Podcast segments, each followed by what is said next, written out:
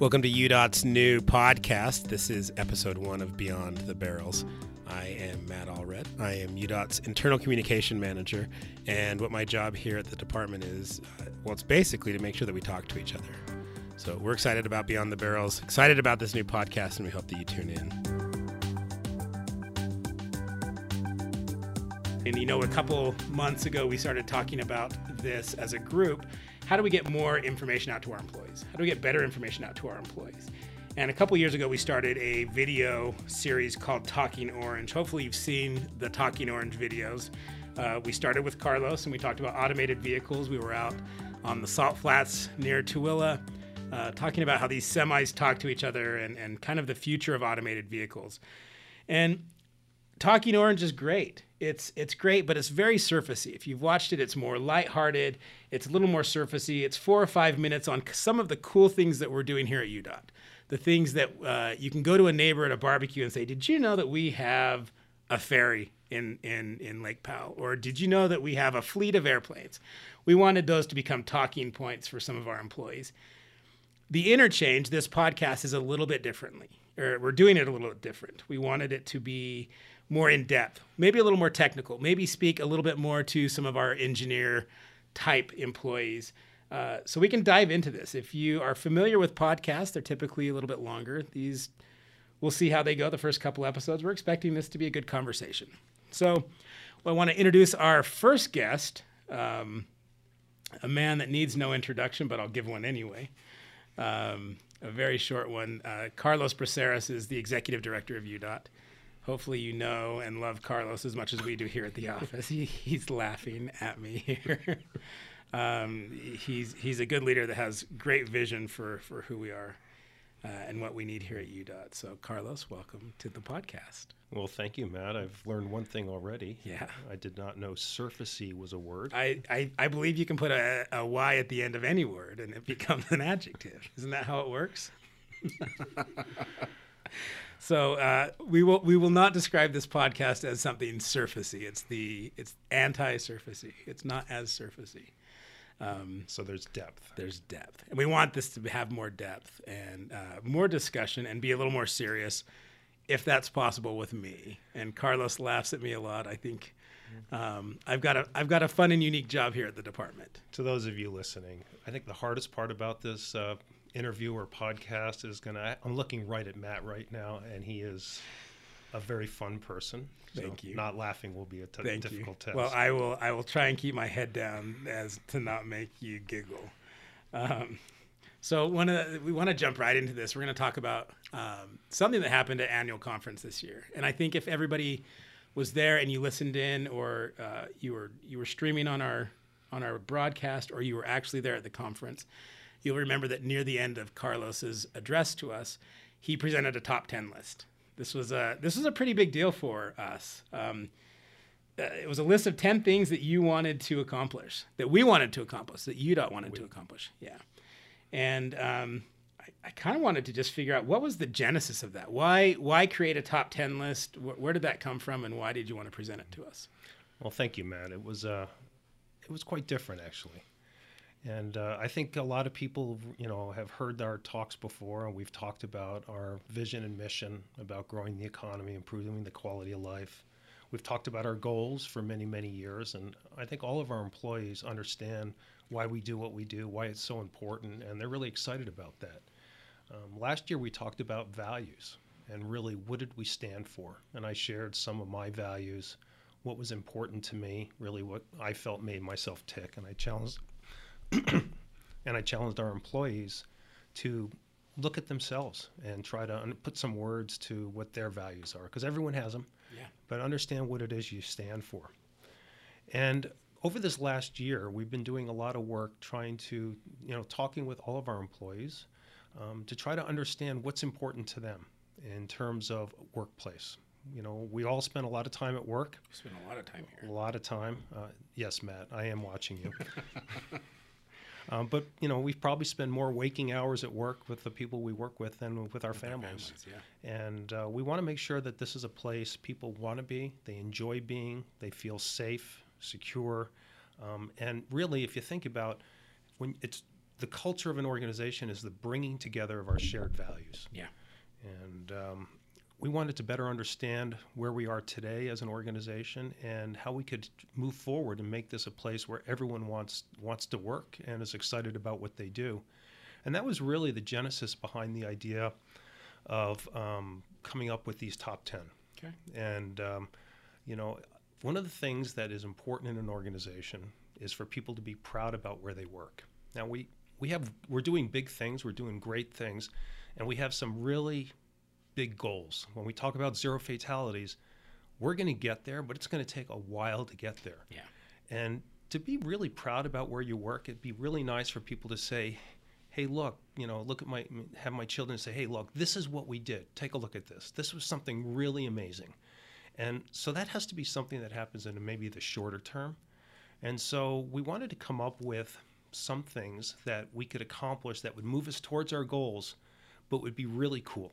And people could have ownership in it, get excited about it, and really increase the, the pride that people have about working at UDOT. And so the top 10 really um, late evening on an airplane flight to, to DC. Um, I seem to spend more time on planes going to DC than um, I ever thought possible. Um, I was sitting there on my iPad and I challenged myself to come up with 10 big ideas for the department. And I just started typing away on the screen. And um, really, what we presented at the uh, conference and uh, has the has the label Carlos's top 10. I'm looking at it right now.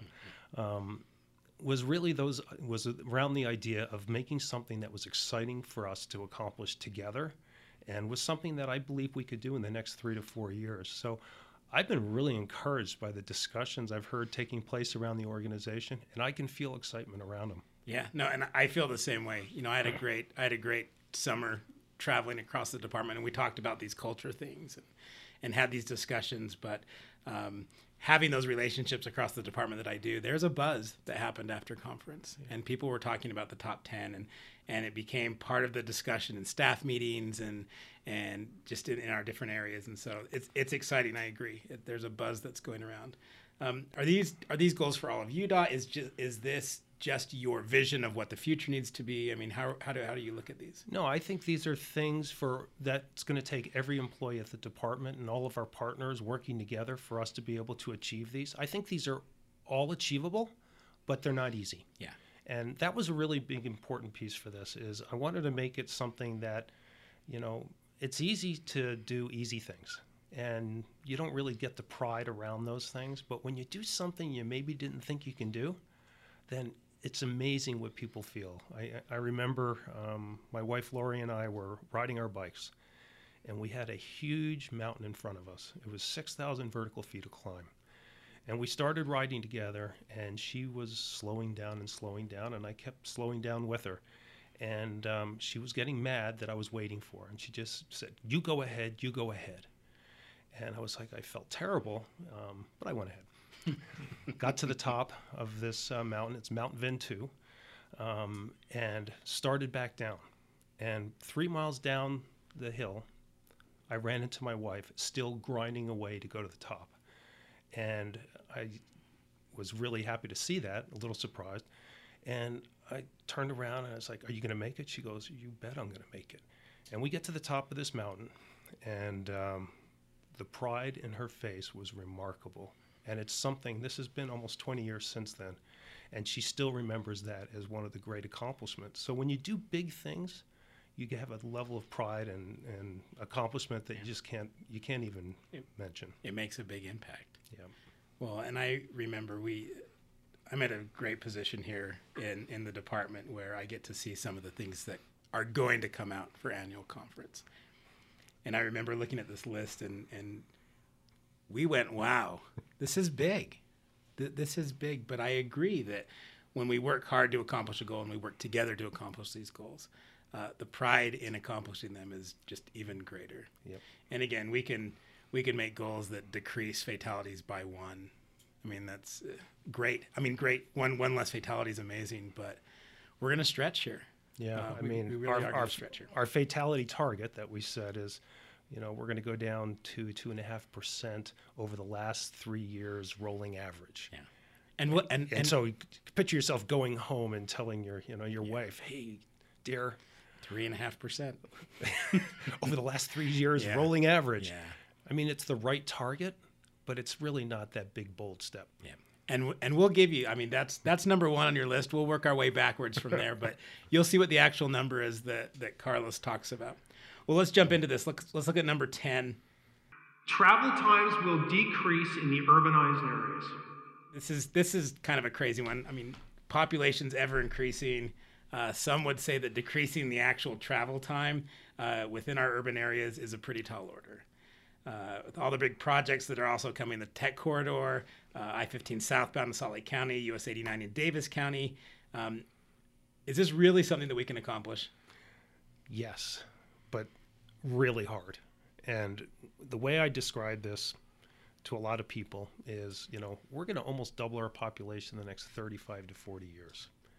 Um, will we decrease travel times from now in, in 30 to 40 years? That will be a big challenge for us. But in three to four years, I believe we can. Much for the reasons of the great projects that we have on board. We're going to do some big things in the urbanized areas here over the next five to six years. Really remarkable projects. Um, we have um, just received uh, from the governor's approval to request the legislature to increase to double our incident management teams. Wow. Yes. So I call that, excuse me, you know, that's our hunting license. That's what we're allowed to request from the legislature. So we'll work really hard at that. What that means is we can do a better job of clearing incidents, clearing crashes, decreasing secondary crashes, and and uh, trying to um, clear those crashes faster decreases delay. Um, so that'll make a big difference. We're also looking at increasing the staffing in our traffic operations center for our operators because operations and how we operate our transportation system is going to be huge in the future. Of course. And then I, I've been talking about this now for years, but we're urbanizing and we're going to need to have an increased use of transit. We're we're projecting, we're aiming for doubling the amount of uh, transit use in the urbanized areas, and then of course biking and walking is going to play a larger role. Absolutely will. So Well, it's going to have to. I mean, we, we think about population's going to double. I can't imagine having twice as many cars on the road, and so people are they're going to have to find alternate ways to get around. We're not going to double our lane miles. And you, when you think back to why we exist, if our economy and our quality of life is dependent on our, on our mobility, we have to do this Of course, for our children. good goal. It's a great one. It's a big one. It's good. Uh, next item on the list has to do with UDOT's leadership in uh, the development of, of automated vehicles. We talked about that uh, just in our first Talking Orange there. Number nine. It only gets harder from here. We will be the national leader in the evolution and the development of the connected autonomous vehicle. So these are those vehicles of the future. Utah is going to be the place where automobile companies and technology companies come to develop, test, and implement the transportation system of the future. So there are a number of states that are doing a lot of work in this area, and uh, they're looking towards the future. You just talked about how our population is going to double here in the next 20, 30 years.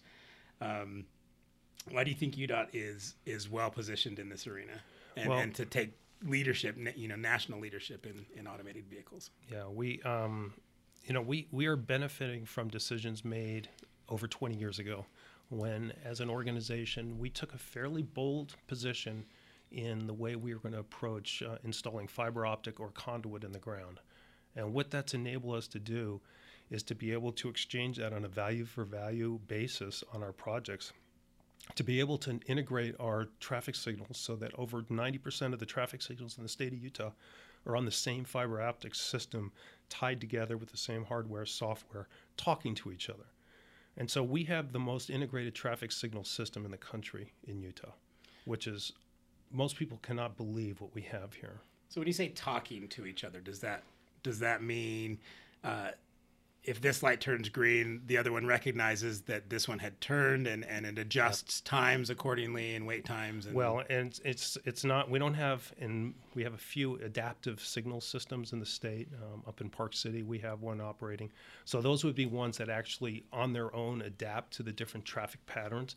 Um, but what we do is we're sending back the real-time information from every signal, and we uh, we call it real-time performance measures. So we know the amount of vehicles getting through on the green phase, on the red phase, and our traffic engineers are able to see that and make adjustments instead of in the you know just five years ago the way we did this is we pretty much received a phone call or a letter saying i could never get through this light or it takes me three or four phases to get to this light and then we'd say oh we'll send out some folks and we'll retime that corridor now we don't have to do that we are so much more responsive so we have infrastructure in place that's going to allow this future connected autonomous vehicle to be able to be developed tested and deployed in the state of utah in a way that i think is much more advanced than any other state now, other states have others other advantages. Some of them have uh, university systems that are particularly focused on this.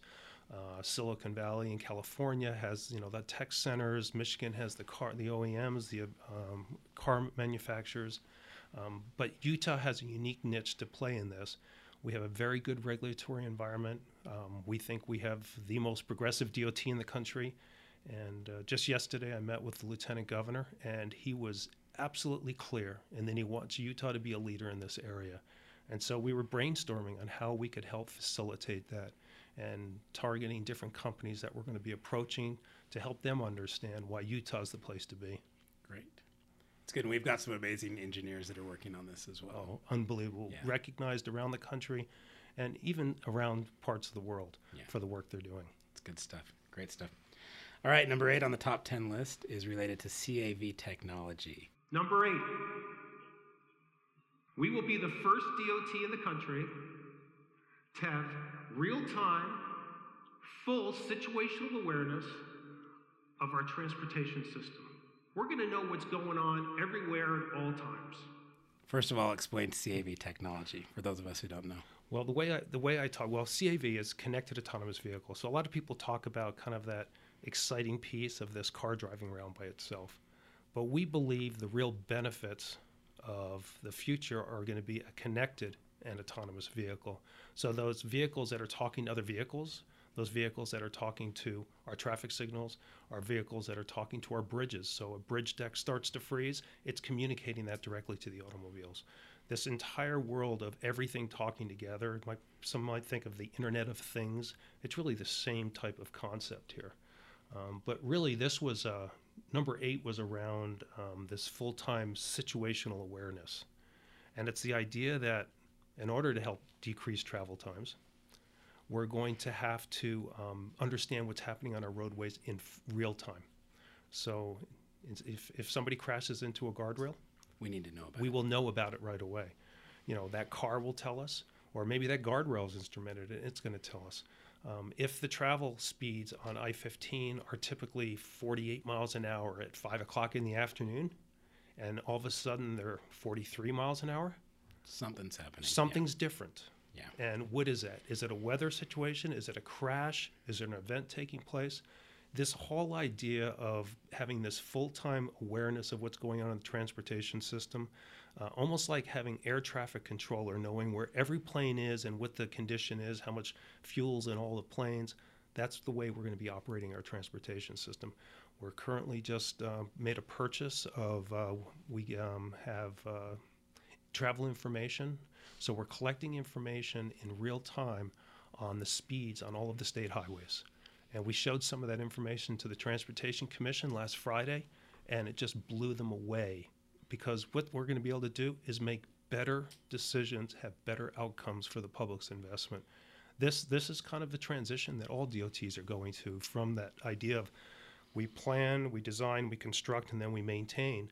But the idea that we're an organization that operates a traffic system and how are we going to integrate that all together with our transit systems and our bike and ped systems? Yeah it, it's amazing. I was i was thinking about these connected vehicles and, and we've talked about it from the maintenance side on things as simple as in this stretch of road cars are reporting back that their tires are slipping. Exactly.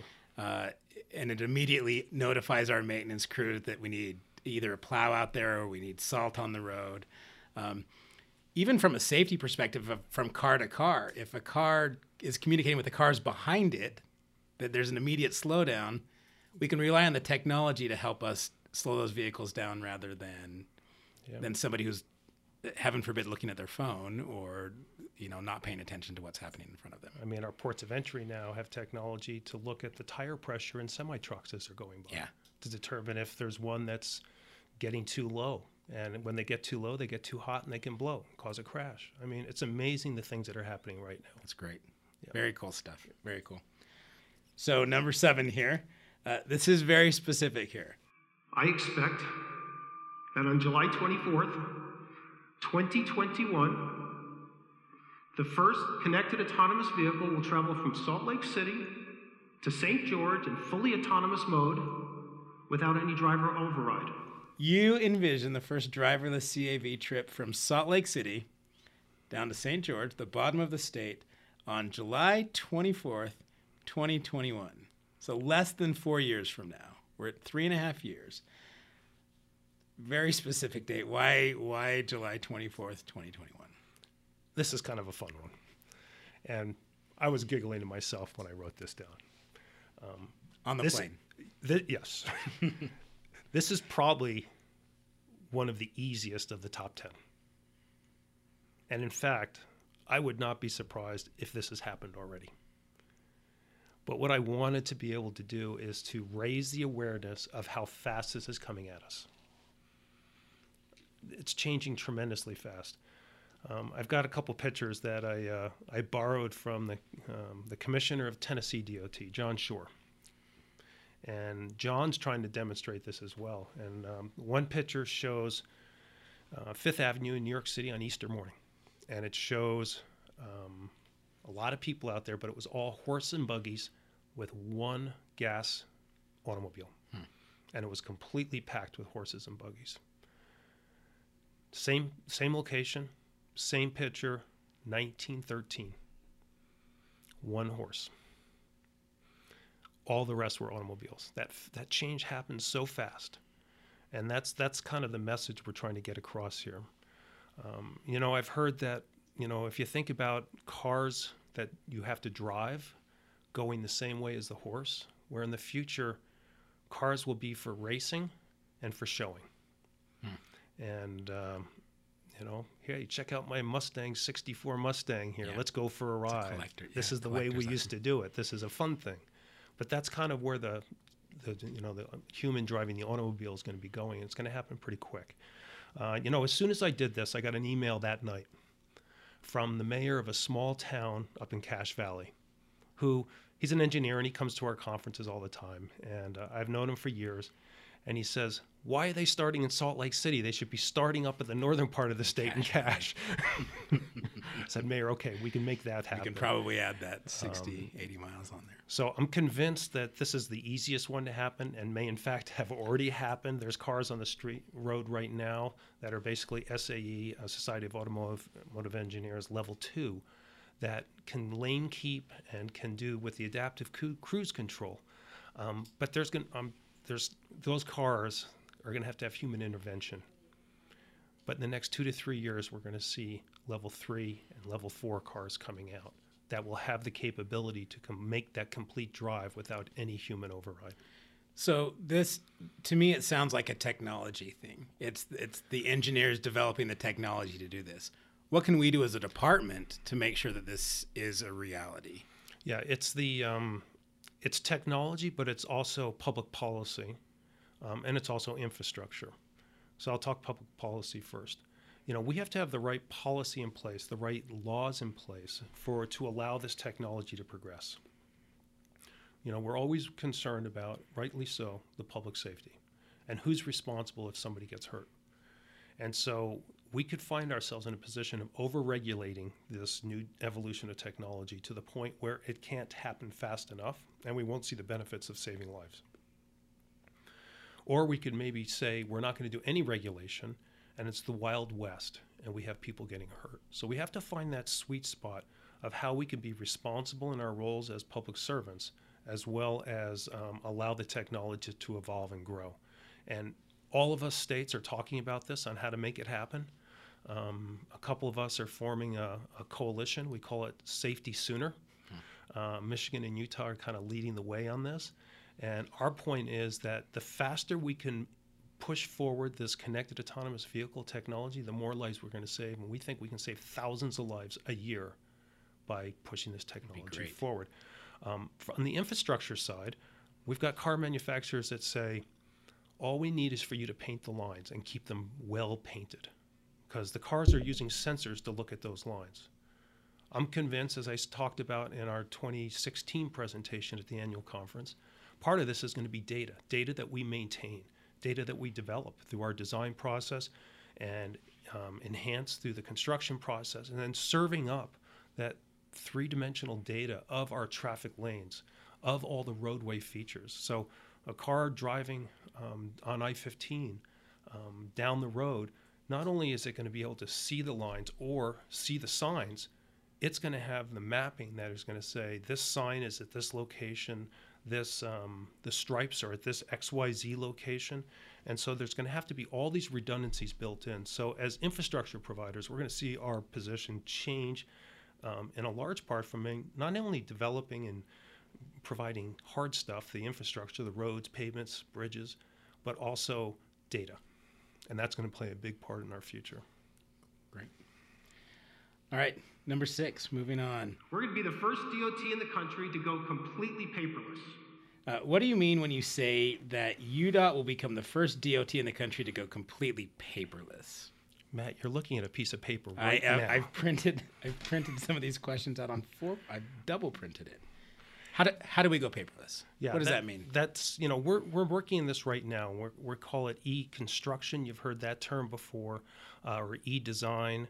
So we're working on what we call 3D design, and so we're creating three-dimensional models in the design process, and working to make that three-dimensional model developed and designed the actual contract document that we advertise to the contractors, and then them using that three-dimensional model to build the project and then provide back what we used to call as constructed drawings, as built, in a three dimensional model, which would then provide that information to these connected autonomous vehicles of the future.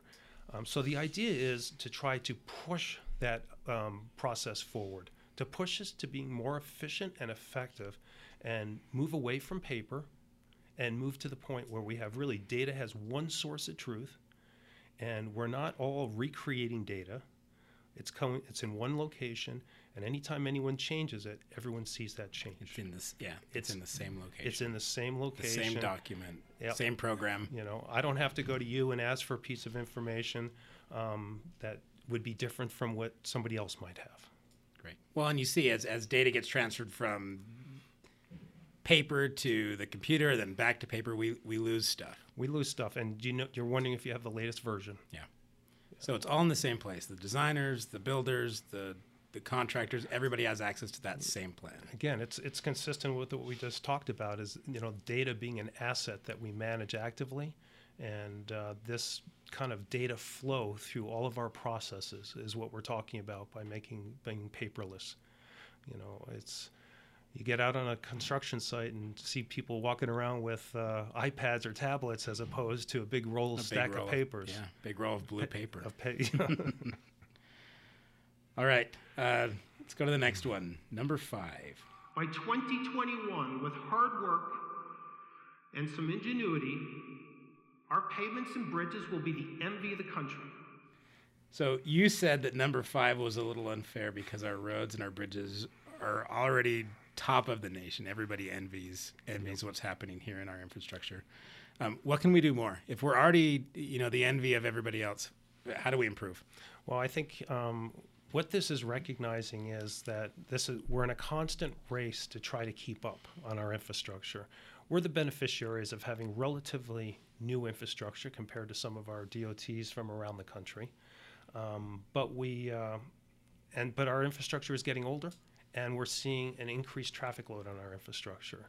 So we are going to see additional pressure to try to keep these pavements and bridges in that top-notch shape. Um, I think you know when you look at our bridges right now, um, I don't think there's another DOT in the country that can say they have bridges in our condition, and that's a testament to those that come before us and all the men and women that work so hard, whether it be in design or construction or maintenance, to keep those uh, structures in that great shape. So I'm excited about pushing this forward. We have a $35 billion asset value in our pavements and bridges. When we talk about taking care of what Billion we have, with a B. billions. And so this is really a core function for us. And I wanted to make sure we didn't get all excited about the silver penny autonomous vehicle and forget really a core function for us is taking care of what we have. Great. Uh, transparency. We're going to talk about transparency in our next one. Number four, because of our culture of trust, it's going to lead to a whole new level of openness within the department and for the citizens. It's already one of our department-wide emphasis areas. It's, mm-hmm. it's been on that card. Everybody's seen the card. It's on the backside there. Transparency is huge for us. What needs to happen for us to reach this new level of openness that you describe at number four there? Yeah, this is something that we need to keep in mind all the time. Is there's no secrets in government.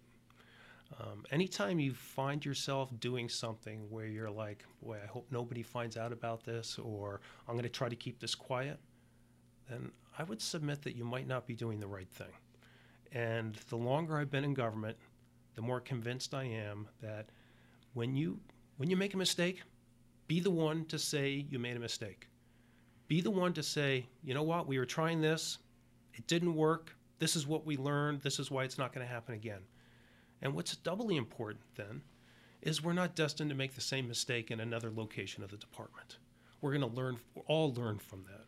And so this idea of being open and transparent builds upon what I think is the most important currency we have as an organization, and that's trust. We talk about trust between us inside of the department, between our employees, um, but I'm telling you, trust between our elected officials, trust between the public, that what we're doing is the right thing, is the most. is It's so important. Um, I can't tell you time and time again um, when things are difficult or we have something that's being discussed, and if the legislature, the governor's office is dealing with an organization or an individual that they trust, you get to you get to the point very very quickly. But if you don't have that, it doesn't matter what you say, and it takes a long time to build trust, and you can lose it so quickly. And the thing that you can cause it to lose, as soon as you try to hide something, what do you think? If somebody's hiding something from you, you think, oh, I don't trust them. Yeah, something's going What's on. What's going on under Yeah. behind that curtain there, Mr. Wizard? Yeah. You always this this always sticks to me. You, you say trust is the currency that we have with our public Absolutely. and and with our elected officials and and that comes from transparency. It comes from owning up to the mistakes that we make. Uh, and it comes up to uh, being able to learn from those and, and to move forward. And um, as a parent, I look at that with my kids, right? If, if the mistake is made and they own up to it quickly, the trust doesn't go anywhere. The trust is still there, but like you said, as soon as we start to to to hide it, um, man, it goes away, and it's really hard to get back. Yep. It's really really hard to get back. Yep. So this is really big for us. Um, number three, uh, this is kind of cool. As a member of the communication team, um, this one makes me a little bit, I, I gasp at it a little bit, I guess you could say. We're going to move our public approval ratings from 76% to 90%. Pushing our public approval ratings to 90% is going to be hard. I think in our most recent um, public survey that we did, we were at 76%. Is that right? Yes. So 90 seems like a stretch. Where, where does that come from? Well, first of all, I think I've succeeded, Matt. If you you use the word hard, not impossible. Okay. Um, I think some, when I first asked for this, said it was impossible. I think uh, Joe Walker, our communications director, said that you know 90% of the people won't tell me the sky's blue on a nice day. Um, but we're going to do it. We're going to set this as our goal. It's it's important because this feeds into the last discussion we had on trust Of course. you know, if the public accepts and appreciates what we do, we're going to get the tools we need to do our jobs. And so we're going to get there by being open and transparent. We're going to get there by doing some of the things we've talked about here previously and continuing to do all the great things that we do today. Um, this is this makes a little pe- people nervous. I mentioned that you know I, I think Governor Huntsman was the only one to have an approval rating this high uh, in the state of Utah. But if anyone else is the one right people to do it, it's us. Yeah. We Well- can do this. Well, this is the one that's been that I hear the buzz about this ninety percent, and we use that a lot in our communications group. Is okay if if we want to get to ninety percent, that has become our benchmark. And I know in in different areas, the TOC is one of those uh, where they talk about ninety percent. How do we if we can do this, we'll eventually get to ninety percent. So, So I'll check back with you, Matt, next year and see how you've done. I'll see see where we're at. Hopefully, we're a lot closer to that ninety percent. Well, don't don't underestimate where we are today. Seventy-six percent is remarkable. Oh, it's amazing. for a Department of Transportation because the men and women are on stage every single day.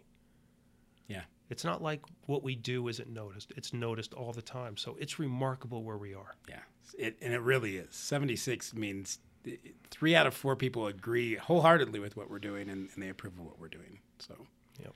we'll get to 90. We Yes, can do we it. will. We can do it. All right, number two has to do with the training and education of our UDOT employees. Every UDOT employee and our partners will have the best training and education available within the next three to four years. This has become a big deal over the last couple of years.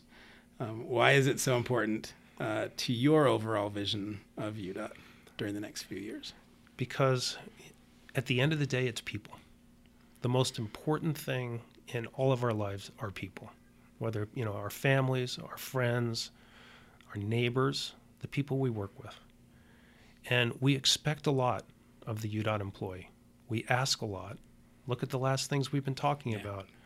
Um, but it's our responsibility as an organization to make sure that every employee has the training and learning that they need to do exceptional things and to do things we can't even imagine today.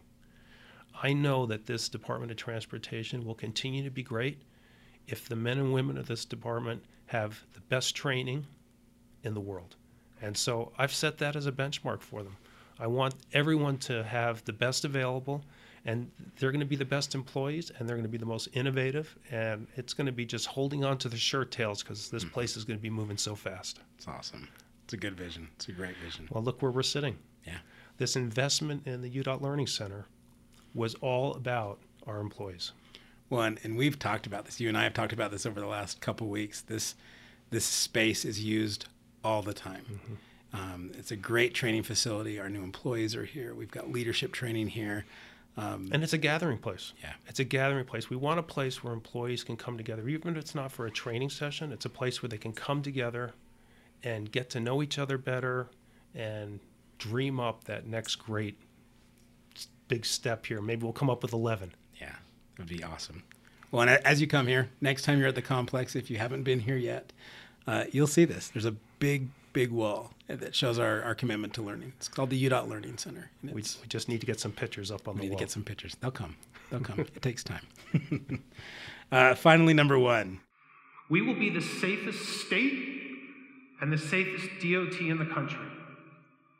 Now, we're not backing away from zero fatalities, but I'm here to tell you the last couple years, we've seen an increasing trend of fatalities on our roadways. By 2016, we saw the fatalities rise to 281. And so today, I'm calling for that by 2021, we drive those fatality numbers down to below 200. UDOT will be the safest DOT in the country with fewer than two, 200 fatalities on our roads uh, and complete safety in our workplace. We, we talk about that a lot here. Um, the 200 fatalities is a lofty goal. And I, I know everybody in our group, I, in fact, everybody out there agrees uh, it's, it's a worthy goal. Uh, our goal is zero. Uh, 200's a, a stretch here. That's going to be hard. Um, how do we do it? Is it realistic? Yeah. Yes, it's realistic, and I recognize the you know the difficulty of this because we say 94% of all crashes are human error, and so it'd be very easy for us to not take responsibility for 94% of the crashes, and say if only those dang drivers would pay attention um, and follow the rules of the law of the law of the road, then we'd be okay. But that's not the way we are. We're taking responsibility to drive those fatalities down.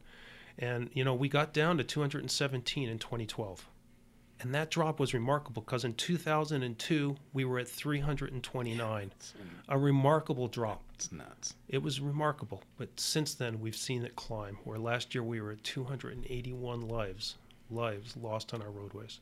And I continue to ask, where's the outrage in this? And so this is an all hands on deck effort to drive it down under 200. Now, it's been a long time since we were under 200 in this state. 1958. Wow. Wow. Now, Almost 60 years. 60 years.